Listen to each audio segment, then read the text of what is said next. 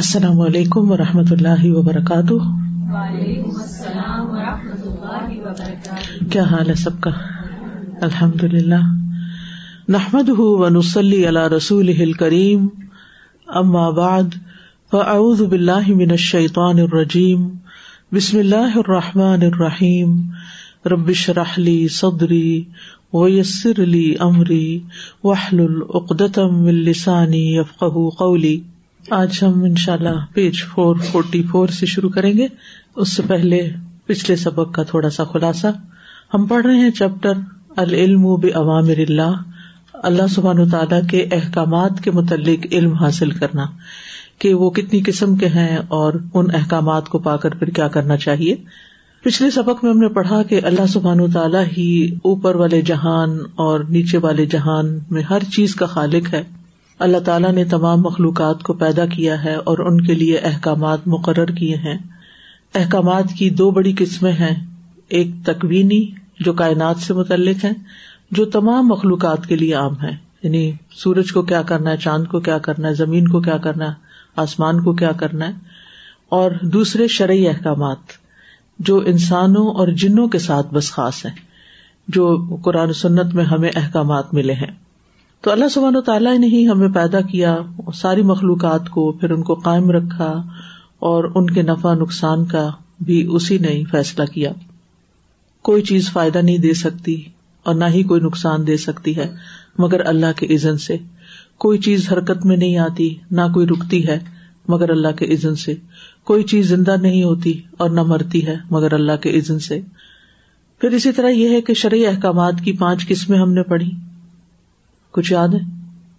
کچھ بھی یاد نہیں، دہرایا نہیں. ایک دفعہ گھر جا کے چٹتی نظر بھی آپ ڈال لیں گے تو آپ کو سب پختہ ہو جائے گا اور یہ چیزیں آپ کی عام روزمرہ زندگی میں بھی کام آئیں گی. تو بہرحال شرعی احکامات کی پانچ قسموں میں سب سے پہلے ایمان تھا، یعنی ایمان سے متعلق ہمیں احکامات ملے ہیں، پھر عبادات ہیں، پھر معاملات ہیں، پھر معاشرتی احکام ہیں، پھر اخلاقیات ہیں. اور یہ شرعی احکامات جو ہیں یہ دین کا مجموعہ ہیں. کچھ لوگ ان کو قبول کر لیتے ہیں اور کچھ لوگ ان کو رد کر دیتے ہیں، اور اللہ نے اس معاملے میں بندوں کو اختیار دیا ہے. کچھ معاملات ایسے ہیں جن میں بندوں کا کوئی اختیار نہیں ہے. مثلاً آپ کو کہاں پیدا ہونا تھا، آپ کی شکل کیسی ہو، آپ لڑکی ہوں یا لڑکا ہوں، آپ کی زندگی کیسے ہو، آپ کا رزق، یہ کچھ چیزیں ایسی ہیں کہ جو اللہ نے آپ کے لیے خود طے کر دی ہیں تکوینی احکامات کے متعلق. لیکن پھر آپ کو اختیار بھی دیا، اور اختیار دیا کہ آپ اللہ کی اطاعت کرتے ہیں یا اللہ کی نافرمانی کرتے ہیں. تو ان احکامات کو وہ لوگ قبول کرتے ہیں جن کے بارے میں اللہ جانتا ہے کہ یہ اس لائق ہے کہ انہیں توفیق دی جائے، اور کچھ لوگوں کو اللہ تعالیٰ خود ہی توفیق نہیں دیتا کیونکہ اللہ تعالیٰ ان کے بارے میں جانتا ہے کہ یہ اس کے احکامات کے قابل نہیں ہیں اور یہ توہین کے قابل ہیں. تو بہرحال اللہ تعالیٰ نے اپنے فضل و کرم سے جس کو چاہا ہدایت دی اور جس کو چاہا نہیں دی. اور اگر ہمیں اللہ کی رحمت سے اسلام کی طرف، دین کے علم کی طرف ہدایت ملی ہے تو یہ خاص اللہ کا فضل ہے، اس میں ہمارا کوئی کمال نہیں ہے. یہ صرف اور صرف اللہ تعالیٰ ہی کی دی ہوئی توفیق ہے کہ آج ہم یہاں بیٹھے ہیں. تو نکال لیجئے پیج فور فور فور. وَأَسْعَدُ الْخَلْقِ مَنْ عَرَفَ الْحَقَّ، تمام لوگوں میں سب سے زیادہ خوش قسمت، سعادت مند وہ ہے جو حق کو پہچان لے، جو سچ کو جان لے. وَعَمِلَ بِهِ، اور اس پر عمل کرے. وَدَعَا إِلَيْهِ، اور لوگوں کو اس کی طرف دعوت بھی دے، یعنی صرف خود عمل نہیں کرے بلکہ اوروں کو بھی بلائے. وَصَبَرَ عَلَى كُلِّ ذَلِكَ، اور ان سب میں جو مشکلات ہیں ان پر صبر کرے. کتنی خوبصورت بات ہے. لوگوں میں سب سے زیادہ خوش قسمت کون ہے؟ جو نمبر ایک حق کو پہچان لے کہ حق کیا ہے، سچ کیا ہے، پھر اس کے مطابق عمل کرے، پھر اس عمل کے ساتھ ساتھ دوسروں کو بھی اس کی دعوت دے. اور اس راستے میں، یعنی عمل کرنے اور لوگوں کو اس راستے کی طرف بلانے میں جو مشکلات آئیں پھر ان پہ صبر بھی کرے، یعنی شکوہ شکایت نہ کرے، دل چھوٹا نہ کرے. فالاسلام هو الدین الحق الذی ينظم علاقۃ الانسان بربہ، بس اسلام وہ دین حق ہے جو انسان کا تعلق اس کے رب کے ساتھ جوڑتا ہے، ہمیں رب والا بنا دیتا ہے. اسلام کا سب سے بڑا فائدہ یہ ہے کہ اللہ ہمیں اپنا بنا لیتا ہے جب ہم اس پر ایمان لاتے ہیں اور اس کی طرف ہر مشکل میں رجوع کرتے ہیں. اور یہ کتنا ضروری ہے کہ ہماری زندگی میں کوئی ایسا سہارا ہو جو کبھی ٹوٹنے والا نہیں, کبھی پیچھے ہٹنے والا نہیں. ہم انسان ہیں, کمزور ہیں, ہم مشکل وقت میں انسانوں کو سہارا سمجھتے ہیں, کبھی والدین کو سہارا سمجھتے ہیں, کبھی شوہر کو سمجھتے ہیں, کبھی بچوں کو سمجھتے ہیں, کبھی دوستوں کو سمجھتے ہیں, کبھی ڈاکٹرز کو سمجھتے ہیں, کبھی کسی اور کو. لیکن حقیقت یہ ہے کہ یہ سب اسباب ہیں, اصل تو سہارا اللہ ہی کی ذات ہے. لہذا عقل مند وہ ہے جو ہر مشکل میں اللہ کو تھام لے, اللہ کی طرف رجوع کرے, اللہ سبحانہ تعالیٰ سے دعائیں کرے, اللہ تعالیٰ سے مدد مانگے. تو یہ انسان کی زندگی کے سارے معاملات کو درست کر دیتا ہے. وَعَلَاقَتَهُ بِخَلْقِهِ فِي جَمِيعِ شُؤُونِ الْحَيَاةِ, اور زندگی کے تمام معاملات میں اس کا تعلق اس کی مخلوق کے ساتھ جوڑتا ہے. یعنی اللہ سبحانہ تعالیٰ کا دین جو ہے یہ ہمیں ایک طرف اللہ تعالیٰ سے تعلق اچھا رکھنے کی طرف بلاتا ہے, اور دوسری طرف زندگی کے تمام معاملات میں انسانوں سے کیسے ڈیل کرنا ہے وہ بھی سکھاتا ہے. یہ صرف انسانوں سے نہیں, اس کی خلق کے ساتھ. خلق میں اس کی تخلیق ساری آ جاتی ہے, انسان, حیوان, جمادات, انوائرمنٹ, ساری چیزیں آ جاتی ہیں کہ کہاں کیا بہیو کرنا ہے. فَهُوَ الدِّينُ الْكَامِلُ الشَّامِلُ الَّذِي أَكْرَمَ اللَّهُ بِهِ الْبَشَرِيَّةَ, بس یہی وہ دین کامل ہے اور سب کو عام ہے جس کے ساتھ اللہ نے انسانیت کو تکریم بخشی. یعنی اسلام ہی دین کامل ہے جس کے ذریعے اللہ نے ہمیں عزت بخشی ہے. وَدَعَاهُمْ إِلَى الْأَخْذِ بِهِ, اور اس کو قبول کرنے کی دعوت دی ہے انہیں. لِيَسْعَدُوا فِي الدُّنْيَا وَالْآخِرَةِ, تاکہ وہ دنیا اور آخرت میں سعادت حاصل کریں. كما قال سبحانه, جیسے کہ اللہ تعالیٰ کا فرمان ہے, الْيَوْمَ أَكْمَلْتُ لَكُمْ دِينَكُمْ وَأَتْمَمْتُ عَلَيْكُمْ نِعْمَتِي وَرَضِيتُ لَكُمُ الْإِسْلَامَ دِينًا, آج میں نے تمہارے لیے تمہارا دین مکمل کر دیا اور میں نے اپنی نعمت تم پہ تمام کر دی. سب سے بڑی نعمت دین اسلام ہے, اور اسلام کو بطور دین تمہارے لیے پسند کیا. تو جس چیز کو اللہ نے ہمارے لیے پسند کیا ہے پھر وہ ہمیں بھی دل و جان سے پیاری ہونی چاہیے. ہمیں اس کے معاملے میں کوئی دل میں شک اور شبہ اور کوئی دل میں تنگی نہیں ہونی چاہیے. دین کا کوئی حکم پھر ہمیں مشکل نہیں لگنا چاہیے کہ یہ ہمارے رب کا پسندیدہ ہے. اليوم اكملت لكم دينكم واتممت عليكم نعمتي وَرَضِيتُ لَكُمُ الْإِسْلَامَ دِينًا. فَهُوَ منہج عظیم شرعہ اللہ لعبادہ, پس یہ وہ عظیم منہج ہے یعنی طریقہ زندگی ہے جس کو اللہ نے اپنے بندوں کے لیے شریعت بنا دیا. منہج بریء من جہل الانسانی, یہ وہ منہج ہے جو انسان کی جہالت سے پاک ہے. دنیا کے جو قانون انسانوں نے بنائے ہیں ان میں بہت سے فلاز ہو سکتے ہیں, ایک شخص کو حق ملتا ہے تو دوسرے کا مارا جاتا ہے. لیکن اللہ نے جو قوانین بنائے ہیں اگر ان کی گہرائی میں جا کر دیکھا جائے تو ہر ایک کو اس کا حق دلایا گیا ہے. وَهَوَى الْإِنسَانِ وَشَهْوَةَ الْإِنسَانِ, وہ انسان کی خواہش سے اور انسان کی شہوت سے محفوظ ہے. وَضَعْفَ الْإِنسَانِ, اور انسان کی کمزوریوں سے بھی پاک ہے. پچھلے دنوں میں ایک کلپ دیکھ رہی تھی, اس میں ایک چائنیز خاتون بتا رہی تھی کہ چائنا میں جب تھوڑی خوراک کی قلت ہونے لگی, آبادی زیادہ تھی, تو پالیسی میکرز نے کچھ فیصلہ کیا اور اس کو امپلیمنٹ کیا. وہ فیصلہ کیا تھا کہ بہت سے پرندے آ کر فصلیں چگ جاتے ہیں تو بہتر ہے کہ پرندوں کو ختم کیا جائے. لہذا انہوں نے ہزاروں کی تعداد میں فوجی مقرر کیے اور انہوں نے اس پورے علاقے کو گھیر لیا, جہاں کوئی پرندہ دیکھتے اس کو مار دیتے. تو اس طرح پرندوں کا خاتمہ کیا. لیکن دیکھا یہ گیا کہ اس کے بعد ایسے کیڑے زمین میں پیدا ہوئے کہ جنہوں نے ساری فصلوں کو کھا لیا اور وہاں قحط پڑ گیا, اس علاقے میں قحط پڑ گیا, اور پھر بہت سے لوگ مر گئے قحط سے. کیونکہ بنیادی وجہ کیا تھی کہ انہوں نے فطرت کے ایک نظام میں خلل ڈالا تھا. یہ پرندے آ کے صرف آپ کا کھانا نہیں کھاتے تھے, وہ تو اپنا رزق لینے آتے تھے, آپ کی زمین صاف کر کے جاتے تھے. تو پھر انہوں نے اس کو واپس پلٹا, لیکن پرندوں کے آنے آنے میں پھر کافی وقت بھی لگا نا. پھر اسی طرح انہوں نے ایک اور جگہ یہ دیکھا کہ دریا جو ہے یہ ٹیڑھا ہو کے چلتا ہے, جس سے بڑی زمینیں ضائع ہو جاتی ہیں, تو بہتر ہے کہ اس کو سیدھا کیا جائے. انہوں نے اتنی زیادہ لیبر لگائی, ہزاروں کی تعداد میں, اور دریا کا رخ پلٹا اور جب انہوں نے پلٹا تو دیکھا کہ چند دنوں میں دریا خشک ہو گیا ہے، کیونکہ جس زمین پہ انہوں نے دریا کو بہایا وہ ڈرائی زمین تھی، اسے سارا پانی سک کر لیا، اور اس طرح وہاں بھی قحط آ گیا اور بے شمار لوگ مر گئے کیونکہ وہ آؤٹ آف کنٹرول ہو گئی چیز۔ تو یہ دو مثالیں دینے کا مقصد یہ ہے کہ جو اللہ سبحانہ وتعالیٰ نے ایک نظام بنایا ہے، اس نظام میں بڑی خیر ہے، یہ اللہ کا بنایا ہوا ہے، یہ پوری کائنات مسلمان ہے، وہ اگر دریا اپنے خاص رخ پہ چل رہے ہیں تو اللہ نے بنایا نا، ان کو ادھر حکم دیا اس طرح چلو، تو اس میں خلل اللہ تطغوا فی المیزان، اس میزان میں تم سرکشی نہ کرو، حد سے نہ بڑھو، اپنی مرضیاں نہ کرو۔ اسی طرح والارض وضعها للانام، اس زمین کو اللہ نے ساری جانداروں کے لیے بنایا ہے، اس پہ صرف انسانوں کا حق نہیں کہ باقیوں کو مار کے تو صرف خود جینے کا سوچیں، اگر ایسا کریں گے تو نقصان اٹھائیں گے۔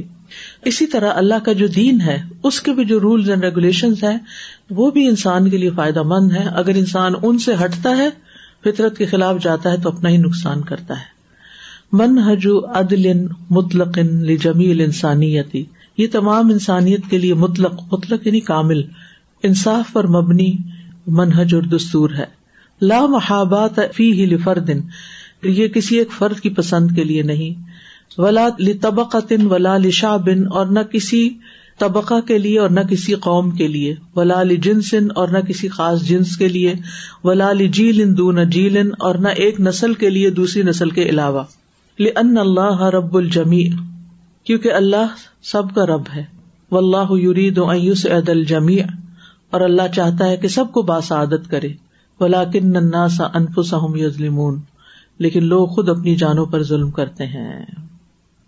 وہابات کا مطلب ہوتا ہے طرف داری کرنا نا، یعنی کسی کی خاص پسند کا خیال، نو فیوریٹزم، اس میں محبت سے ہی نا ایک طرح سے۔ وَهُوَ مَنْهَجٌ عَظِيمٌ، اور یہ ایک عظیم دستور ہے۔ شَرَعَهُ الَّذِي خَلَقَ الْإِنسَانَ، اس کو اس ہستی نے مشروع کیا ہے جس نے انسان کو پیدا کیا ہے۔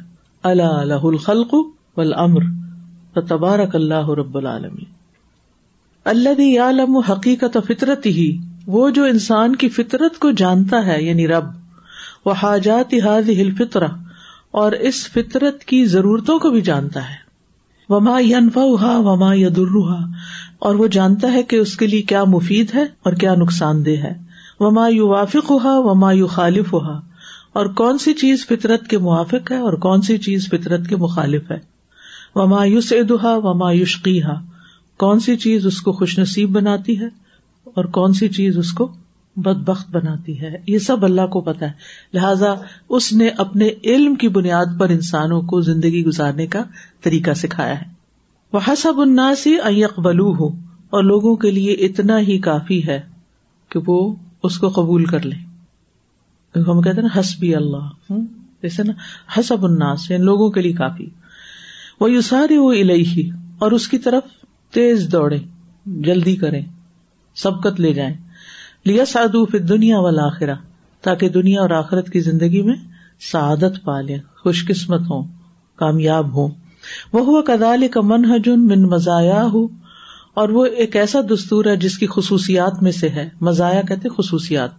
أَنَّ الَّذِي شَرَعَهُ وَأَمَرَ بِهِ هُوَ خَالِقُ هَذَا الْكَوْنِ الَّذِي يَعِيشُ فِيهِ الْإِنسَانُ، کہ وہ ہستی جس نے اس کو مشروع کیا ہے اور اس طریقہ زندگی اور اس اسلام کا حکم جاری کیا ہے، وہ اس کائنات کا بھی خالق ہے جس میں انسان زندگی گزار رہا ہے، یعنی صرف انسان کا خالق نہیں، پوری کائنات کا بھی ہے۔ فَهُوَ مَنْهَجٌ يَتَلَائَمُ مَعَ مَا يَجْرِي فِي هَذَا الْكَوْنِ، پس یہ وہ دستور ہے جو اس کے موافق ہے جو اس کائنات میں جاری ہے۔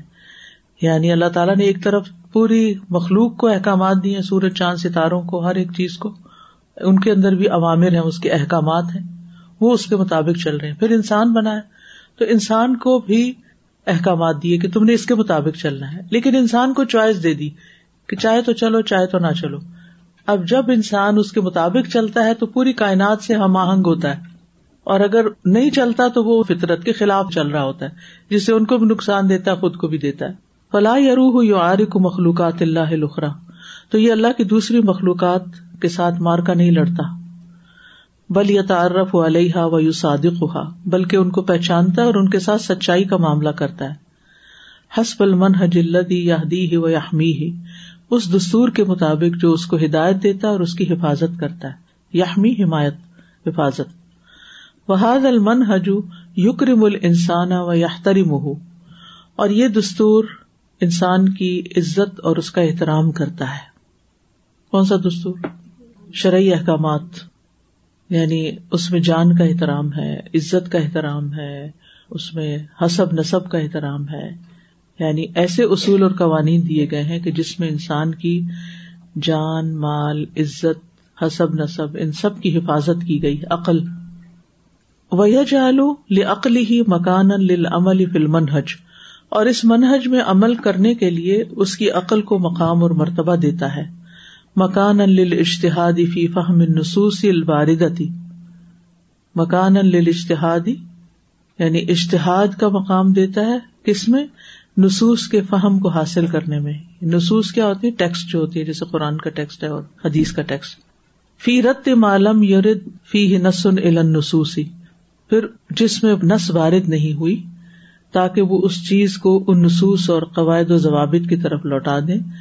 الی النصوص اب المبادی العامہ للدین, جو دین کے عام قاعدے ہیں.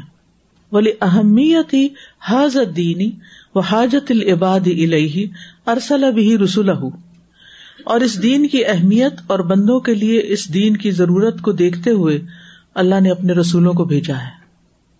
لیطاعوا باذنہ, تاکہ اللہ کے حکم کے ساتھ ان کی اطاعت کی جائے. ٹھیک ہے, یعنی خالی دین نہیں بھیج دیا, صرف کتاب نہیں بھیج دی, بلکہ رسول بھی بھیجا. لا لیخالف امرہم, اور وہ اس لیے نہیں اس کو بھیجا کہ اس کے حکم کی مخالفت کی جائے, رسول کی بات نہ مانی جائے. ولا لیکون فقط مجرد وعاظ, اور اس لیے بھی نہیں کہ وہ صرف نصیحت کرنے والے ہوں. یلقون الموعظۃ العابرہ, کہ وہ سرسری انداز سے لوگوں کو بس نصیحت سنا کے چلے جائیں. لتذھب فی الہواء بلا سلطان, تاکہ وہ بغیر کسی قوت کے ہوا میں گم ہو جائے. کلا, ہرگز نہیں. یعنی اللہ نے رسولوں کو اس لیے نہیں بھیجا کہ آ کے بس باز کر کے تو چلے جائیں, بلکہ لوگوں کو پھر بہت سی چیزیں سکھائیں, عمل کرنا سکھایا. کلا, ہرگز نہیں. ان ھذا الدین لباس لھذہ الامہ, یہ دین اس امت کا لباس ہے. وبقایۃ لھا من کل سوء, اور اس امت کو ہر تکلیف سے بچانے کا ذریعہ ہے. ومتیٰ نزعتہ اصبحت عاریۃ, اور جب امت اس لباس کو اتار دیتی ہے تو برہنہ ہو جاتی ہے. اصبحت عاریہ, عاریہ کہتے ہیں ننگے کو. وصارت عرضۃ للہلاک, اور وہ تباہی کا نشانہ بن جاتی ہے. ان دین منہج حیات واقعیت للامتی, یہ دین امت کی حقیقی زندگی کے لیے دستور ہے. یعنی اگر امت زندہ رہنا چاہتی ہے, عزت پانا چاہتی ہے, تو اس کو اس طریقے کو اپنانا ہوگا. بشکلہا و نظامہا, اپنی شکل اور اپنے نظام میں. و اوداعہا و قیمہا, اپنے مسائل اور اپنی اقدار یعنی ویلیوز میں. و اخلاقہا و معاشراتہا, اور اپنے اخلاق اور اپنے معاشرتی احکام میں. و عباداتہا و معاملاتہا, اور اپنی عبادت اور اپنے معاملات میں. یعنی اگر امت عزت پانا چاہتی ہے تو پھر اس کو اسی طریقے سے, یعنی اسی دستور کے مطابق اپنی زندگی بسر کرنی ہوگی جو اللہ نے ان کے لیے بھیجا ہے, اس دین کی شکل میں, جس میں اس کے جتنے بھی ویلیوز ہیں, اخلاق ہیں, معاشرت ہے, عبادت ہے, معاملات ہیں, ان سب کو فالو کرنا ہوگا. وَذَلِكَ يَتَطَلَّبُ أَن يَكُونَ لِلرِّسَالَةِ وَالدِّينِ سُلْطَانٌ يُحَقِّقُ الْمَنْهَجَ, اور یہ اس چیز کا تقاضا کرتا ہے کہ اس رسالت اور دین کے لیے ایک ایسی قوت ہو جو اس دستور کو عملاً ثابت کرے. ٹھیک ہے, یعنی پھر اس کے لیے قوت بھی چاہیے کہ اس کو امپلیمنٹ کیا جائے. وَتَخْضَعُ لَهُ النُّفُوسُ خُضُوعًا وَطَاعَةً وَتَنْفِيذًا, اور نفس اس کے تابع ہو جائیں اطاعت اور فرما برداری کی صورت میں. اسی لیے نبی صلی اللہ علیہ وسلم نے جو احکامات دیے, پھر اس پر امت نے اس وقت عمل بھی کیا, ان کو نافذ بھی کیا, اور جو اس کے خلاف گئے ان کو سزائیں بھی دیں.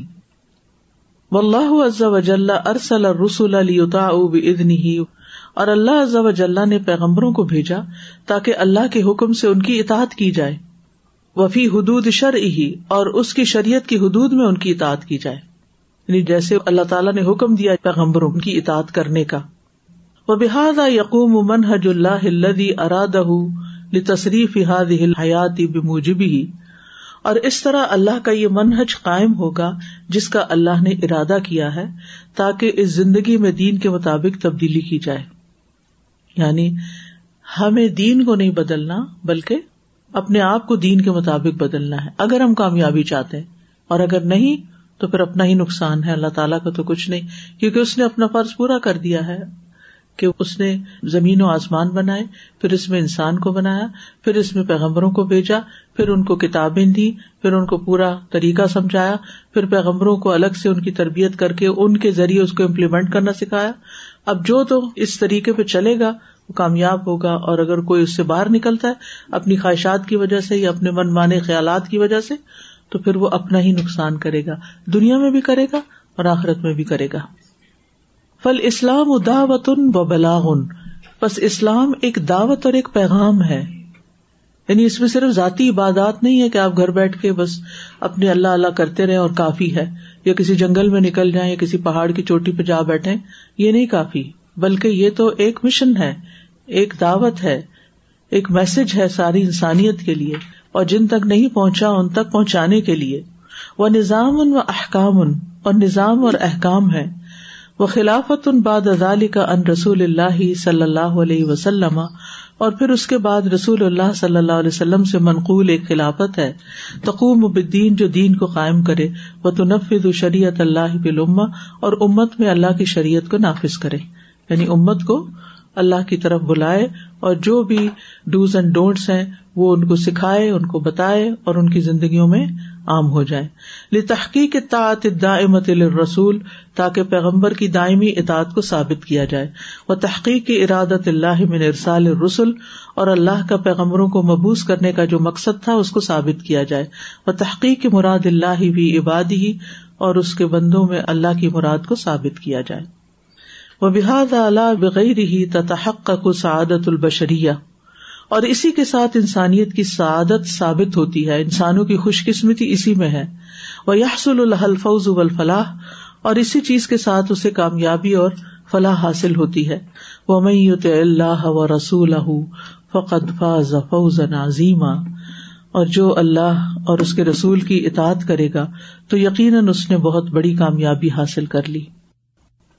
وَمَن يُطِعِ اللَّهَ وَرَسُولَهُ فَقَدْ فَازَ فَوْزًا عَظِيمًا۔ هَذَا وَإِنْ كَانَ يَكْفِي لِإِثْبَاتِ الْإِسْلَامِ الْقِيَامُ بِالْأَعْمَالِ، هَذَا یہ یعنی یہ آپ نے سن لیا۔ وَإِنْ كَانَ يَكْفِي، اگرچہ کافی تھا، کیا؟ لِإِثْبَاتِ الْإِسْلَامِ، اسلام کو ثابت کرنے کے لیے، الْقِيَامُ بِالْأَعْمَالِ، اعمال کو قائم کرنا، وتحاکم الناس الی شریعت اللہ، اور لوگوں کا اللہ کی شریعت کی طرف فیصلہ لے جانا۔ وانہ لا یکفی فی الایمان ھذا ما لم یصاحبہ الرضا النفسی، لیکن ایمان میں یہ کافی نہیں جب تک اس کے ساتھ دلی رضا نہ ہو، یعنی جبرن لوگوں کو نامسلمان کیا جائے گا، اور اگر جبرن ان پر قانون لاگو بھی کوئی کیا جاتا اور ان کا دل ہی اس میں نہیں تو اس کا ان کو کوئی فائدہ نہیں ملنے والا۔ والقبول القلبی، دل کی قبولیت ہونی چاہیے، وہ اسلام القلب للہ، اور دل اللہ کے لیے فرما بردار ہو جائے، یعنی اگر ہمارے بندے کچھ کام کر رہے ہیں تو ان کا زیادہ فائدہ نہیں، اندر سے کنوینسڈ ہونا چاہیے، اور یہ صرف ہمارے لیے نہیں ہمارے بچوں کے لیے بھی ہے، ان کو یہ پتا ہونا چاہیے کہ اگر ماں نماز کے لیے کہہ رہی ہے تو وہ کیوں کہہ رہی ہے، کیونکہ یہ اللہ کا حکم ہے، اس کا اپنا کوئی فیصلہ نہیں ہے، اور اللہ تعالیٰ کا حکم کیوں ہے؟ کیا اللہ کو نماز کی ضرورت ہے؟ نہیں، وہ ہمیں نماز کی ضرورت ہے۔ نماز کا فائدہ کیا اللہ تعالیٰ کو پہنچتا ہے یا کسی بھی عبادت کا؟ نہیں۔ جب ہم صدقہ خیرات کرتے ہیں تو کیا وہ اللہ تعالیٰ کے ہاتھ میں جاتا ہے یا اس کو کوئی فائدہ پہنچتا ہے؟ نہیں، اس کے بندوں کو فائدہ پہنچتا ہے۔ اسی طرح باقی تمام چیزیں بھی، جتنے بھی اسلام کے احکامات، مثلاً اگر ہم روزہ رکھتے ہیں تو اس کے فائدے کس کو پہنچتے ہیں، اس کا ثواب کس کو ملے گا، اور اس کا دنیا میں بھی فائدہ کس کو پہنچے گا؟ جو اس پر عمل کرے گا۔ فَلَا وَرَبِّكَ لَا يُؤْمِنُونَ حَتَّى يُحَكِّمُوكَ فِي مَا شَجَرَ بَيْنَهُمْ ثُمَّ لَا يَجِدُوا فِي أَنفُسِهِمْ حَرَجًا مِّمَّا قَضَيْتَ وَيُسَلِّمُوا تَسْلِيمًا۔ پس نہیں، قسم ہے آپ کے رب کی، وہ مومن نہیں ہو سکتے جب تک وہ آپ کو منصف نہ بنا لیں اس معاملے میں جس میں ان کے درمیان اختلاف ہوا ہے، پھر وہ اپنے دلوں میں اس فیصلے سے جو آپ نے کیا ہے کوئی تنگی نہ پائیں اور وہ اس کو پوری طرح تسلیم کر لیں۔ یعنی اللہ تعالیٰ کا کوئی بھی حکم خوشی سے ماننا چاہیے، دل کی تنگی سے نہیں، یہ ہے خلاصہ اس بات کا۔ فَلَا وَرَبِّكَ لَا يُؤْمِنُونَ يحكموك فيما شجر بينهم ثم لا يجدوا في أنفسهم حرجا مما مما قضيت ويسلموا تسليما. هذا هو الإسلام، یہ ہے اصل اسلام. وهذا هو الإيمان، اور یہ ہے اصل ایمان. فلتنظر نفس أين هي من الإسلام، ہر شخص کو دیکھنا چاہیے کہ وہ اسلام میں کہاں کھڑا ہے. وأين هي من الإيمان، اور وہ ایمان میں کہاں کھڑا ہے، یعنی دل سے اللہ کی اطاعت اور رضا کے ساتھ اللہ تعالیٰ کے احکامات کی پابندی کرنا، یہ ہے اصل کرنے کا کام، یہ ہے اصل اسلام. اگر دل حاضر نہیں، دل ساتھ نہیں، صرف کہیں جا کر مثلاً مسجد میں جا کر آپ اس لیے حجاب کر لیتے ہیں کیونکہ یہ مسجد ہے، اور باہر نکل کے آپ اپنی مرضی کچھ اور کرتے ہیں، تو اس کا مطلب ہے آپ نے اللہ کی مرضی نہیں مانی، کیونکہ اللہ کی مرضی صرف مسجد میں نہیں ماننی ہوتی، باہر بھی اللہ ہی کی مرضی ہونی چاہیے، بلکہ کہیں پر بھی انسان ہو وہ اللہ ہی کا بندہ ہے. Last week uh, I met somebody and uh, in their family there was a couple who wanted to get married. And uh, this Chinese girl was not convinced at all about Islam. She didn't know anything, and the boy couldn't like explain her so well. So the uncle who lived in Dubai, he started explaining her that what are the benefits of Islam and how it will be benefited to her.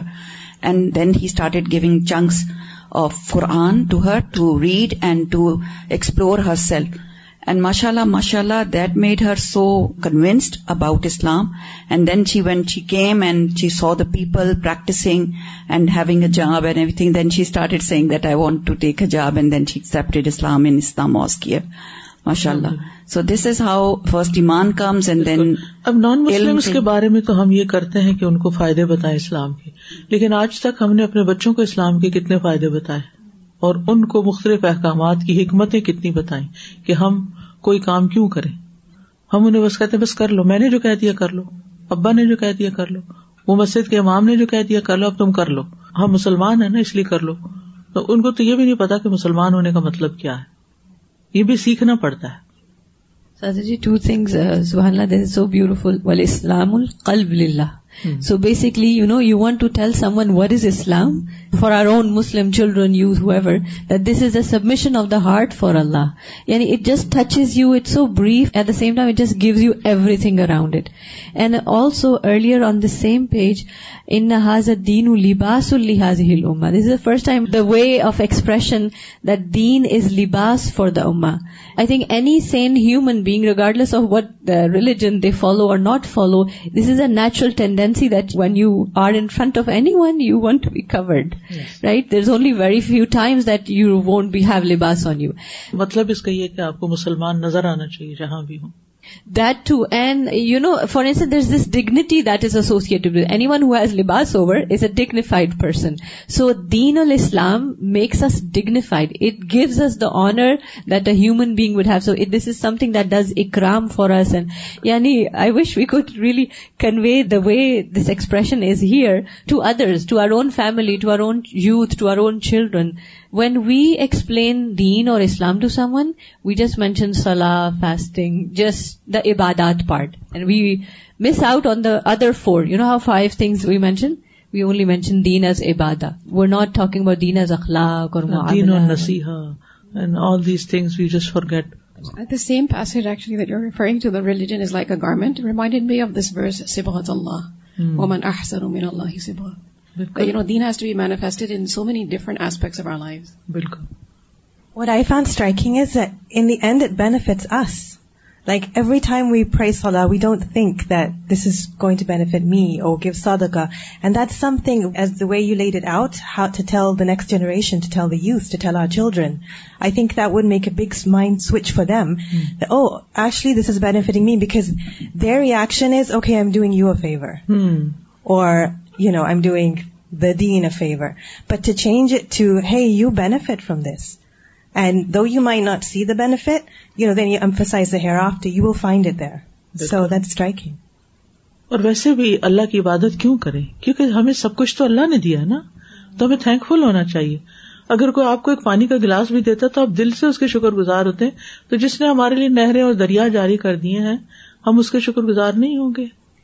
It was a Canadian saying, not a Muslim scholar or somebody. He goes like, following the rules are a way to saying thanks for all the privileges you have. Bilkul. Page four forty-six, قبل ادعاء الاسلام وقبل ادعاء الایمان. اس سے پہلے کہ وہ مسلمان ہونے کا دعویٰ کرے، اس سے پہلے کہ وہ ایمان کا دعویٰ کرے.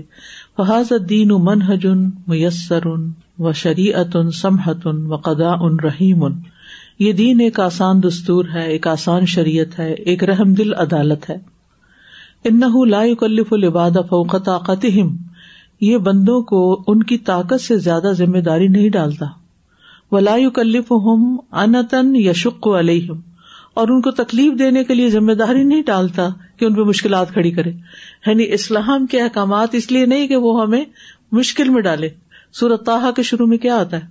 طٰہٰ ما انزلنا علیک القرآن لتشقیٰ، کہ ہم نے یہ قرآن آپ پر اس لیے نازل نہیں کیا کہ آپ مشقت میں پڑ جائیں. یعنی انسان تو بعض اوقات انسانوں کے لیے رولز بناتے ہیں ان کو ستانے کے لیے. جیسے بعض ہسبینڈس کی عادت ہوتی ہے نا، بیوی کے لیے ایسی پابندیاں لگا دیں گے کہ جو جو نہیں ہونی چاہیے، جن کا کوئی جواز نہیں بنتا، جن کا نہ اخلاقی کوئی تقاضا بنتا ہے. اچھا، مقصد پیچھے کیا ہوتا ہے؟ کوئی آپس کی ضد ہوتی ہے اور وہ اس کی وجہ سے اس کو سلیو بنا کے رکھنا چاہتے ہیں، یا اس کو ٹیز کرنا چاہتے ہیں، یا اذیت دینا چاہتے ہیں. کچھ لوگ ہوتے ہیں نا، ان کو ذرا سی ذرا پاور ملتی ہے تو وہ دوسروں کو کنٹرول کرنے کی کوشش کرتے ہیں اور پھر ان کو ستانے کے چکر میں ہوتے ہیں. تو اللہ تعالیٰ نے ہمیں جتنا بھی ڈسپلن دیا ہے وہ ہمیں ستانے کے لیے نہیں دیا، ہمیں کنٹرول کرنے کے لیے نہیں دیا. ہم آلریڈی اللہ کے کنٹرول میں ہیں، وہ ہمارے فائدے کے لیے ہمیں دیا ہے. فَاللَّهُ الَّذِي خَلَقَ الْإِنسَانَ يَعْلَمُ ضُعْفَ الْإِنسَانِ وَيَرْحَمُ هَذَا الضَّعْفَ. پس وہ اللہ ہے جس نے انسان کو پیدا کیا، وہ انسان کی کمزوری کو جانتا ہے اور اس کی کمزوری پر رحم کرتا ہے. إِنَّهُ كَانَ بِكُمْ رَحِيمًا. وَاللَّهُ عَزَّ وَجَلَّ عَلِيمٌ حَكِيمٌ. اللہ عز و جل علم والا اور حکمت والا ہے. یعلم، وہ جانتا ہے، انہ لو کلفہم تکالیف شاقتن، کہ اگر اللہ نے ان کو مشکل پر مبنی ذمہ داریوں کا مکلف ٹھہرایا، ما اداھا الا قلیل منہم، تو اس کو بہت کم لوگ ادا کریں گے. یہ اللہ کو پتا ہے. اور جیسے نماز پہلے پچاس تھی نا، تو پھر موسیٰ علیہ السلام کے کہنے پر نبی صلی اللہ علیہ وسلم نے پانچ تک ان کو لائے، اور بہت سے لوگ پانچ بھی نہیں پڑھتے. واللہ الرحمن الرحیم لا یرید لہم العنت ولا یرید لہم ان یقعوا بالمعصیہ. اور اللہ رحمان الرحیم ہے جو ان کے لیے مشقت کا ارادہ نہیں کرتا اور نہ یہ چاہتا ہے کہ وہ نافرمانی میں پڑ جائیں. ولو انہم استجابوا للتکالیف الیسیرۃ التی کتبہ اللہ علیہم. اور اگر وہ آسان تکالیف اور ذمہ داریوں کو قبول کر لیں جو اللہ نے ان پر فرض کی ہیں. واستمعوا للموعظۃ التی یعظہم اللہ بہا. اور وہ اس نصیحت کو کان لگا کر سنے جس کے ساتھ اللہ ان کو نصیحت کرتا ہے. لَنَالُوا خَيْرًا عَظِيمًا فِي الدُّنْيَا وَالْآخِرَةِ، تو وہ دنیا اور آخرت میں بہت عظیم خیر پا لیں گے. ٹھیک ہے، یعنی اگر انسان وہ ذمہ داریاں قبول کر لے جو اللہ نے اس پہ ڈالی ہیں اور اس کی بات کو غور اور توجہ سے سنے تو ان کی دنیا بھی سنورے گی. یہ نہیں کہ صرف آخرت، آخرت تو سنورے گی. آخرت کی کامیابی کا انحصار تو ہے ہی اللہ کی اطاعت پر. اگر اطاعت کی تو کامیاب ہوں گے، نہیں کی تو نہیں ہوں گے. کیونکہ آپ دیکھیں سورۃ البقرہ کے شروع میں ہی آپ کو بتا دیا گیا کہ متقین کی جزا کیا ہے، کفار کی کیا ہے، منافقین کی کیا ہے. تو اس لیے وہاں تو دوسری کوئی بات سنی نہیں جائے گی نا. لیکن انسان کو شیطان نے عام طور پر کیا سجھایا ہے، کیا دل میں ڈالا ہے؟ دین بڑا مشکل ہے، بہت پابندیاں، یہ بھی نہیں کرو، وہ بھی نہیں کرو، وہ بھی نہیں کرو. لیکن اصل میں مشکل نہیں ہے، یہ ہمارے نفس نے اس کو مشکل بنا دیا ہے. اور ویسے بھی دین کا اصول یہ کہ انا مع العسر یسرا، تنگی کے ساتھ آسانی بھی ہے. تو اللہ سبحانہ وتعالی آسان بھی کر دیتا ہے. واللہ الرحمن الرحیم لا یرید لہم العنت، اور اللہ رحمان الرحیم ہے جو ان کے لیے مشقت کا ارادہ نہیں کرتا. یعنی اللہ تعالیٰ بندوں کو ستانا نہیں چاہتا دین دے کر. ولا یرید لہم ان یقعوا فی المعصیہ، اور نہ وہ یہ چاہتا ہے کہ وہ نافرمانی میں پڑ جائیں. وَلَوْ أَنَّهُمْ اسْتَجَابُوا لِلتَّكَالِيفِ الْيَسِيرَةِ الَّتِي كَتَبَهَا اللَّهُ عَلَيْهِمْ، اور اگر وہ آسان تکالیف اور ذمہ داریوں کو قبول کر لیں جو اللہ نے ان پہ فرض کی ہیں. وَاسْتَمَعُوا لِلْمَوْعِظَةِ الَّتِي يَعِظُهُمُ اللَّهُ بِهَا، اور وہ اس نصیحت کو کان لگا کر سنیں جس کے ساتھ اللہ ان کو نصیحت کرتا ہے. لَنَالُوا خَيْرًا عَظِيمًا فِي الدُّنْيَا وَالْآخِرَةِ، تو وہ دنیا اور آخرت میں بہت عظیم خیر پا لیں گے. وَلَأَعَانَهُمُ اللَّهُ بِالْهُدَى، اور اللہ ہدایت کے ساتھ ان کی مدد کرے گا. كَمَا يُعِينُ كُلَّ مَنْ يُجَاهِدُ لِلْهُدَى بِالْعَزْمِ وَالْقَصْدِ وَالْإِرَادَةِ، جیسے کہ اللہ مدد کرتا ہے ہر اس آدمی کی جو ہدایت کے لیے عزم، قصد اور ارادے کے ساتھ جہاد کرتا ہے. وَلَوْ أَنَّا كَتَبْنَا عَلَيْهِمْ أَنِ اقْتُلُوا أَنفُسَكُمْ أَوِ اخْرُجُوا مِنْ دِيَارِكُمْ مَا فَعَلُوهُ إِلَّا قَلِيلٌ مِّنْهُمْ وَلَوْ أَنَّهُمْ فَعَلُوا مَا يُوعَظُونَ بِهِ لَكَانَ خَيْرًا لَهُمْ وَأَشَدَّ تَثْبِيتًا وَإِذًا لَآتَيْنَاهُمْ مِنْ لَدُنَّا أَجْرًا عَظِيمًا وَلَهَدَيْنَاهُمْ صِرَاطًا مُسْتَقِيمًا. سورۃ النساء کی آیتیں ہیں دو. اور اگر یہ کہ ہم ان پر لکھ دیتے کہ اپنے جانوں کو، اپنے نفسوں کو قتل کرو یا اپنے گھروں سے نکل جاؤ، تو چند لوگ ہی ان میں سے ایسا کرتے. یعنی ہم نے ایسے سخت حکم نہیں دیے کہ اپنے آپ کو مارو یا اپنے بہن بھائیوں کو قتل کر دو جو نافرمانیاں کر رہے ہیں. اور اگر وہ وہی کرتے جس کی وہ نصیحت کیے جاتے ہیں، یعنی جو باتیں نے کہی گئی اگر ان کو مان لیتے تو ضرور وہ ان کے لیے بہتر ہوتا اور ثابت قدمی کے اعتبار سے زیادہ اچھا ہوتا، اور تب ہم یقیناً انہیں اپنے پاس سے اجر عظیم عطا کرتے اور ہم ضرور انہیں سیدھے رستے کی ہدایت دیتے. یعنی جو ہدایت کے رستے پہ چلے اللہ تعالیٰ اس کے لیے وہ رستہ آسان کر دیتا ہے. پھر وَلَوْ أَنَّا كَتَبْنَا عَلَيْهِمْ أَنِ اقْتُلُوا أَنفُسَكُمْ أَوِ اخْرُجُوا أَوِ اخْرُجُوا مِن دِيَارِكُمْ ما فعلوه إلا قليل منهم ولو أنهم فعلوا ما يوعظون به لكان خيرا لهم وأشد تثبيتا وإذا لآتيناهم من لدنا أجرا عظيما وَلَهَدَيْنَاهُمْ صِرَاطًا مُسْتَقِيمًا. إِنَّ هَذَا الدِّينَ مُيَسَّرٌ يُمْكِنُ أَن يَنْهَضَ بِهِ كُلُّ ذِي فِطْرَةٍ سَوِيَّةٍ، بے شک یہ دین آسان ہے اور ممکن ہے کہ ہر صحیح فطرت والا اس دین پر عمل کر سکے. إِنَّهُ لَا يَحْتَاجُ لِلْعَزَائِمِ الْخَارِقَةِ الْفَائِقَةِ، یہ ان پختہ ارادوں اور عزائم کا محتاج نہیں جو غیر معمولی ہوں اور سب سے بلند ہو. التی لا توجد عادۃ الا فی القلۃ من البشر، ایسے معمول سے ہٹے ہوئے بلند عزائم عام طور پر قلیل انسانوں کے سوا کسی میں نہیں پائے جاتے. یعنی اللہ تعالیٰ نے ایسے احکامات نہیں دیے جن کے لیے بہت بڑی محنت اور بہت بڑی کوشش اور بلند ارادہ چاہیے ہو، ایک عام انسان بھی اس کے اوپر عمل کر سکتا ہے. وہذا الدین ما جاء لهذه القلۃ القلیلۃ انما جاء للناس جميعا، اور یہ دین ما جاء نہیں آیا لہذا القلہ القلیلہ صرف چند قلیل لوگوں کے لیے، صرف تھوڑے سے لوگوں کے لیے نہیں آیا، یہ سب کے لیے آیا. والناس معادن و طبقات و الوان من ناحیۃ القدرۃ علی النہوض بالتکالیف، اور لوگ شرعی احکامات کی ذمہ داریوں کو قائم کرنے اور اٹھانے پر قدرت کے حوالے سے مختلف مائنز یا کانوں کی طرح ہیں. ان کے طبقات مختلف ہیں اور ان کی اقسام مختلف ہیں. حدیث میں بھی آتا نا والناس معادن، انسان کانے ہیں، کان، یہ کان نہیں جو مائنز ہوتی ہیں. کسی میں سے کیا نکلتا ہے؟ سونا، اور کسی میں سے چاندی، اور کسی میں سے ہیرے، اور کسی میں سے کوئلہ. تو لوگ کیا ہیں؟ معادن ہیں، کانوں کی طرح ہیں. طبقات، مختلف طبقات ہیں ان کے، یعنی درجے ہیں. وہ الوان، ان کے رنگ مختلف ہیں. کس اعتبار سے؟ شرعی ذمہ داریوں کو، تکالیف کو اپنے اوپر قائم کرنے اور اٹھانے کے حساب سے. وہذا الدین یسر لہم جمیعا ان یؤدوا الطاعات المطلوبۃ فیہ، اور یہ دین سب کے لیے آسان بنایا گیا ہے کہ وہ اس میں مطلوبہ اطاعت کے کام بجا لائیں. وان یکفوا عن المعاصی التی نہی اللہ عنہا، اور وہ ان نافرمانیوں سے رک جائیں جن سے اللہ نے منع کیا ہے.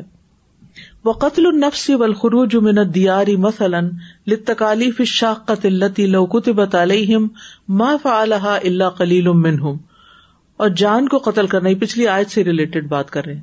جان کو قتل کرنا اور گھروں سے نکل جانا یہ ایسی مشقت والی ذمہ داریاں تھیں کہ اگر یہ لوگوں پہ فرض کر دی جاتی تو تھوڑے لوگوں کے سوا کوئی ان کو پورا نہیں کر سکتا تھا. اتنے بڑے بڑے کام نہیں ڈالے گئے انسانوں پہ.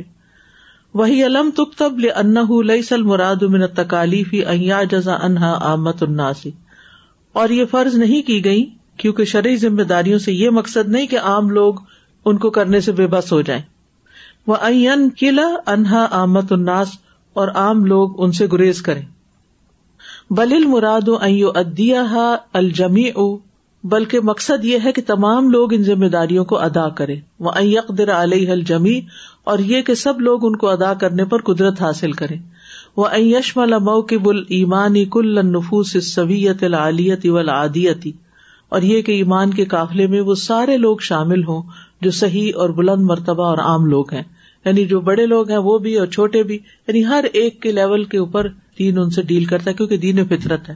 بچوں کو مکلف نہیں کیا گیا کچھ چیزوں کا، بوڑھوں کو مکلف نہیں کیا گیا، کچھ چیزیں صرف جوانوں کے لیے ہیں، کچھ مردوں کے لیے ہیں، کچھ عورتوں کے لیے ہیں، تو ہر ایک کی ذمہ داریاں اور رولز الگ الگ ہیں، سب کو ایک لاٹھی سے نہیں ہانکا گیا۔ وَلَيْسَ الْيُسْرُ فِي هَذَا الدِّينِ هُوَ التَّرَخُّص، اس دین میں آسانی کا مطلب یہ نہیں کہ رخصت اختیار کر لی جائے، چھٹی کر لی جائے، لیس ہوا تجمیع الرخص کلھا فی ھذا الدین، اور نہ ہی اس کا یہ مطلب ہے کہ تمام رخصتوں کو اس دین میں جمع کر دیا جائے، وجعلھا منہج الحیات، اور ان رخصتوں کو زندگی کا طریقہ بنا دیا جائے۔ مثلا نماز قصر کب ہوتی ہے؟ سفر میں۔ سفر ایک مشکل کام ہے، ہر دور میں مشکل رہا ہے، تو اس میں اللہ تعالیٰ نے آسانی دی۔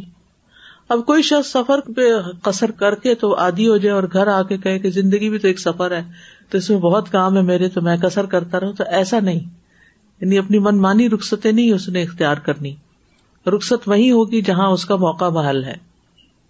فہذا الدین و عزائم و رخص، یہ دین عزیمتوں اور رخصتوں دونوں پر مشتمل ہے۔ عزائم کیا ہوتے ہیں؟ رخصت کا اپوزٹ۔ رخصت کیا ہوتی؟ چوائس، یعنی آسانی، چھٹی۔ والعزائم ہی الاصل، اور عزیمتیں یہ دین کی اصل ہیں کہ پکا ارادہ کے کرنا ہے یہ۔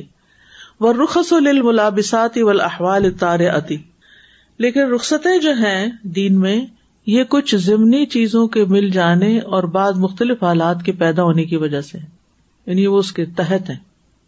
مطلب یہ ہے کہ دین کی اصل میں کیا ہے؟ عزم ہے، ارادہ ہے، یہ کرنا ہے، ٹھیک ہے، فرض نماز پڑھنی ہے، چار رکعت پڑھنی ہے، لیکن اللہ سبحانہ تعالیٰ بعض حالات میں مختلف حالات، جیسے کہا گیا نا الاحوال الطارئہ، ایمرجنسی کے حالات، مختلف حالات جب پیش آتے ہیں تو اس وقت رخصتیں دی جاتی ہیں۔ کوئی بیمار ہے تو روزہ نہیں رکھے، کوئی پانی نہیں ہے تو وضو کی بجائے تیمم کر لے، یہ اچانک کچھ ایسے حالات پیدا ہو جائیں تو رخصتوں پہ عمل کرے، نہ کہ اس کو زندگی کا نارم بنا لے، یہ مطلب۔ وبعض المخلصین حسن النیت، اور بعض مخلص لوگ جن کی نیت اچھی ہوتی ہے، الذین یریدون دعوت الناس الی ھذا الدین، جو لوگوں کو اس دین کی طرف دعوت دینے کا ارادہ رکھتے ہیں، یامدون الی الرخص فیجمعونھا، وہ رخصتوں کی طرف قصد کرتے ان کو جمع کر دیتے ہیں، وہ لوگوں کو بس رخصتیں بتاتے ہیں، ویقدمونھا للناس، پھر ان رخصتوں کو لوگوں کے سامنے اس طرح پیش کرتے ہیں الا انھا ھی الدین، کہ بس یہی دین ہے، وَيَقُولُونَ لَهُمْ، اور لوگوں سے کہتے ہیں انظروا کم ہوا میسر ھذا الدین، دیکھو کہ یہ دین کتنا آسان ہے۔ مجھے یاد پڑتا ہے کہ جب میں کالج میں تھی، میرے خیال میں ٹین ایجر تھی ابھی، تو اس وقت مجھے شوق تھا لوگوں کو کچھ بتانے کا، تو ہم نے ایک گاؤں میں جانے کا پروگرام بنایا کہ گاؤں کے لوگوں کو عام طور پر علم نہیں ہوتا، تو وہاں جا کے کچھ بتاتے۔ الحمدللہ جب میں نے شروعات کی تھی دین کی دعوت کی، تو میں کوئی کم از کم سو ولیجز میں تو گئی ہوں گی، یعنی جتنا الحمدللہ مجھے یاد ہے، میری ڈائری پہ لکھے ہوئے بھی ہیں نام بھی، کہاں کہاں کب کب۔ اس وقت میں ضرور روز ڈائری لکھتی تھی، اب تو وقت ہی نہیں ہوتا۔ خیر، تو ہم اس گاؤں میں گئے، تو میرے ساتھ ایک بڑی باجی بھی تھیں اور وہ پڑھی لکھی سمجھدار تھی، تو جب ہم وہاں گئے تو جو کراؤڈ ملا ہمیں وہ کرسچن ملا، کرسچن کراؤڈ تھا۔ پہلے انہوں نے بات شروع کی، جب انہوں نے بات شروع کی تو انہوں نے کہا کہ ہمارے اور تمہارے درمیان کوئی فرق ہی نہیں ہے، ہم بالکل ایک ہیں، اور ہر چیز اس طرح پیش کی کہ جیسے اسلام از کرسچینٹی۔ ٹھیک ہے، وہ بھی اللہ کی طرف سے آیا وہ دین ہے، مگر لوگوں نے تبدیلی کر لی۔ تو جب ہم کسی نان مسلم سے بات کریں، اس کو اسلام کی دعوت دے رہے ہوں، تو ہم یہ نہیں کہہ سکتے کہ تم مسلمان ہو جاؤ اور وہی کرو جو تم پہلے کرتے تھے، نہیں، آپ کو لازمن چینج بھی کرنا ہے، کیونکہ Islam is the latest version of all the religion, جو الہامی مذاہب ہیں ان کا کمپلیٹ اور لیٹسٹ ورژن ہے، اور اس میں اللہ نے جیسے شروع میں آیت سنائی آپ کو کہ اللہ نے دین کو مکمل کر دیا، یہ کمپلیٹ ریلیجن ہے، اور پچھلے ریلیجنس کو لوگوں نے ڈسٹارٹ کر دیا تھا، تھے وہ بھی اسلام ہی. حضرت آدم سے لے کے آج تک ہر رسول اسلام ہی لے کر آئے، لیکن لوگوں نے اپنی خواہش کو پورا کرنے کے لیے اس کو چینج کر دیا تاکہ ہم اپنے آپ کو ریلیجس بھی کہلا سکیں اور اپنی مرضی بھی کر سکیں. تو ایسا نہیں، یہ دو چیزیں کنٹرڈکٹ کرتی ہیں. اسلام کا مطلب ہے اللہ کی بات ماننا، اللہ کا فرما بردار ہو جانا، کیونکہ وہ زیادہ عقل رکھتا ہے، وہ زیادہ بڑا ہے، اسی نے سب کچھ دیا، اسی نے سب کچھ بنایا. تو اس لیے ہمیں نہ اپنی مرضی ماننی ہے اور نہ لوگوں کی جو اللہ کی مرضی سے ٹکراتی ہو. وَبَعْضُ الَّذِينَ يَتَمَلَّقُونَ شَهَوَاتِ السُّلْطَانِ أَوْ شَهَوَاتِ النَّاسِ، اور بعض لوگ جو حاکم وقت کی خواہشات کی یا لوگوں کی خواہشات کی چاپلوسی کرتے ہیں. یہ تملق ہوتا ہے خوش آمد کرنا، انگلش میں کیا کہتے ہیں اس کو، خوش آمد کو فلیٹرنگ، ہاں ٹھیک. تو کچھ لوگ ہوتے ہیں وہ جو حاکم وقت کی فلیٹری کرتے ہیں، لوگوں کی فلیٹری کرتے ہیں جو غلط کام بھی کر رہے ہوتے ہیں. یبحثون عن منافذ لهذه الشهوات من خلال الاحکام والنصوص، تو وہ ان کی خواہشات کو پورا کرنے کے لیے احکام اور نصوص یعنی ٹیکسٹ میں رستے تلاش کرتے ہیں. وَيَجْعَلُونَ هَذِهِ الْمَنَافِذِ هِيَ الدِّينَ، اور ان راستوں کو ہی دین بنا دیتے ہیں. اسی لیے آپ دیکھیں کہ بعض اوقات کچھ لوگ اس طرح کے فتوے دیتے ہیں جو صریحاً قرآن اور سنت کے مخالف ہوتے ہیں. لوگ جب ان سے پوچھتے ہیں کہ یہ حلال ہے کہ حرام ہے تو وہ کہتے ہیں ہاں ٹھیک ہے ٹھیک ہے کر لو، اتنا تو جائز ہے، تم اتنا کر سکتے ہو. بھی کہاں لکھا ہے کہ اتنا کر سکتے ہو؟ پیشاب کا تو ایک قطرہ بھی ناپاک ہے، اگر وہ جسم کو لگ جاتا ہے یا کپڑوں کو لگ جاتا ہے تو ضروری تو نہیں کہ وہ زیادہ ہو تو پھر ہی. تو اسی طرح کی بہت ساری چیزیں، پیپل پلیزنگ ہوتے ہیں یا حکومت کو پلیز کرنے کے لیے اس طرح کے کام کرتے. ولیکن دین لیس ھذا، لیکن دین یہ نہیں ہے، ولیس ذاک، اور نہ وہ ہے. انما ہو بجملتہ برخصہ وعزائمہ میسر للناس، دین تو اپنی رخصتوں اور اپنی عزیمتوں کے مجموعے کی صورت میں لوگوں کے لیے آسان ہے. یعنی دین میں بنیادی احکام بھی ہیں اور پھر ایکسیپشنل چیزیں بھی ہیں. عام حالات میں بنیادی احکام ہوں گے اور خاص حالات میں ایکسیپشنز ہوں گی. یقدر علیہ الفرد العادی حین یعزم، ایک عام انسان اس دین پر قدرت رکھتا ہے جب وہ پختہ ارادہ رکھتا ہے. ویبلغ فیہ تمام کمالہ الذاتی فی حدود بشریتہ، اور وہ اپنی انسانی حدود میں اپنے ذاتی کمال تک پہنچ سکتا ہے. کما یبلغ العنب کمالہ الذاتی فی الحدیقۃ الواحدۃ، جیسے ایک ہی باغیچہ میں انگور اپنے ذاتی کمال تک پہنچتا ہے. یعنی جو بھی فروٹ ہوتا ہے، انہوں نے انگور کی مثال دی کہ وہ پہلے چھوٹا ہوتا ہے، پھر بڑا ہوتا ہے، پھر وہ پک جاتا ہے، رائپ ہو جاتا ہے. فرمایا وَلَقَدْ يَسَّرْنَا الْقُرْآنَ لِلذِّكْرِ فَهَلْ مِن مُدَّكِرٍ، ہم نے قرآن کو نصیحت کے لیے آسان کر دیا ہے تو ہے کوئی جو نصیحت حاصل کرے. وَلَقَدْ يَسَّرْنَا الْقُرْآنَ لِلذِّكْرِ فَهَلْ مِن مُدَّكِرٍ. وفی مکہ حیث لم تکن للاسلام دولتا تنفذ شریعتہ، اور مکہ میں جب اسلام نے ایک ریاست کی شکل اختیار نہیں کی تھی کہ وہ اپنے نظام کو عملاً نافذ کر سکے. فسان اللہ هذه الشریعة ان تکون حدیث السن، تو اللہ نے اس نظام کو اس بات سے محفوظ رکھا کہ وہ زبانوں کی گفتگو و موضوعاتی دراست اور مطالعے کے موضوعات بن جائے. قبل ان یہیئ لہ المجتمع الذی یدخل فی السلم کافہ، اس سے پہلے کہ اللہ اس نظام کے لیے ایک ایسا معاشرہ ہموار کرے جو مکمل طور پر اسلام میں داخل ہو جائے. ویسلم نفسہ للہ جملۃ، اور وہ خود کو مکمل طور پر اللہ کے حوالے کر دے. ویعبد اللہ بالطاعۃ لشریعتہ فی کل شأن، اور وہ ہر حال میں اللہ کی شریعت کی اطاعت کرتے ہوئے اللہ کی عبادت کرے. وقبل ان یہیئ لہ دولۃ ذات السلطان، اور اس سے پہلے کہ وہ اس نظام کے لیے ایک ایسی ریاست ہموار کرے التی تحکم بہذه الشریعۃ بین الناس فعلا، جو لوگوں کے درمیان عملاً اس شرعی نظام کو نافذ کرے. وتجعل معرفۃ الحکم مقرونۃ بتنفیذہ فورا، اور وہ ریاست جو حکم کی معرفت کو فوری نافذ کرنے کے ساتھ جوڑ دے. فتأتی الاوامر والاحکام، بس جب اللہ کے احکامات اور فیصلے آئیں. فَتَسْتَقْبِلُهَا الْقُلُوبُ بِالْقُبُولِ وَالْإِذْعَانِ، تو دل ان کو قبولیت اور تسلیم کے ساتھ قبول کرے. كَمَا حَصَلَ ذَلِكَ فِي الْمَدِينَةِ بَعْدَ الْهِجْرَةِ، جیسا کہ یہ ہجرت کے بعد مدینہ میں ہوا. یعنی خلاصہ اس بات کا یہ ہے کہ اللہ تعالیٰ کسی پر جبر نہیں کرتا، نہ کسی کو مسلمان کرنے پر کوئی زبردستی کر سکتا ہے اور نہ ہی مسلمان ہونے کے بعد جبراً احکامات منوائے جاتے ہیں، بلکہ پہلے اس کے لیے ذہنی طور پہ تیار کیا جاتا ہے کہ اللہ سبحانہ وتعالیٰ کے احکامات کو کس طرح اپنی زندگی میں امپلیمنٹ کرنا ہے. اسی لیے پہلے ایمان پر بات ہوتی ہے، عقیدے پر بات ہوتی ہے، پھر علم دیا جاتا ہے، پھر ان ساری چیزوں کو جب انسان کنونس ہو جاتا ہے تو پھر اس کے بعد لاسٹ سٹیپ جو ہوتا ہے کہ پھر اپنے ہر چیز کو اس کے مطابق کر لے، انفرادی اور اجتماعی طور پر. I was just thinking that there's a common thought that you'll find amongst people that but Allah just knows that my desires are so strong, so he understands if I can't follow certain things. Like this is common thinking. تو اللہ کو یہ بھی پتا تھا نا کہ کس حد تک ڈیزائر کنٹرول ہو سکتی اور کس حد تک نہیں ہو سکتی. ڈیزائر کی لمٹس کیا ہے، ڈیزائر پوری کرنے کی حلال لمٹس کیا ہے اور اس کے بعد کیا چیز آپ کے لیے نقصان دہ ہے. میں نے اپنے ماحول میں جو دیکھا ہے کہ اللہ تعالیٰ سے محبت کرنے کی بجائے اللہ سے ڈرایا ہی جاتا ہے اور دین کو اتنا مشکل بنا کے پیش کیا جاتا ہے کہ یہ اب اس زمانے میں یہ بہت مشکل ہے نا. اصل میں ڈرانے کی نفسیات یہ ہے نا کہ کسی کو ڈرا کے کام جلدی کرایا جا سکتا ہے بنسبت اس کو پیار سے بتانے کے، کہ اگر آپ پیار سے بتائیں گے تو وہ پھر مانے گا نہیں آپ کی بات، وہ آپ کو ایڈوانٹیج لے جائے گا. تو اس لیے لوگ یہ ہتھیار استعمال کرتے ہیں، جبکہ ہمارے دین میں پیار بھی ہے اور بشیرن و نذیرہ، خوشخبری بھی اور ڈراوا بھی ہے.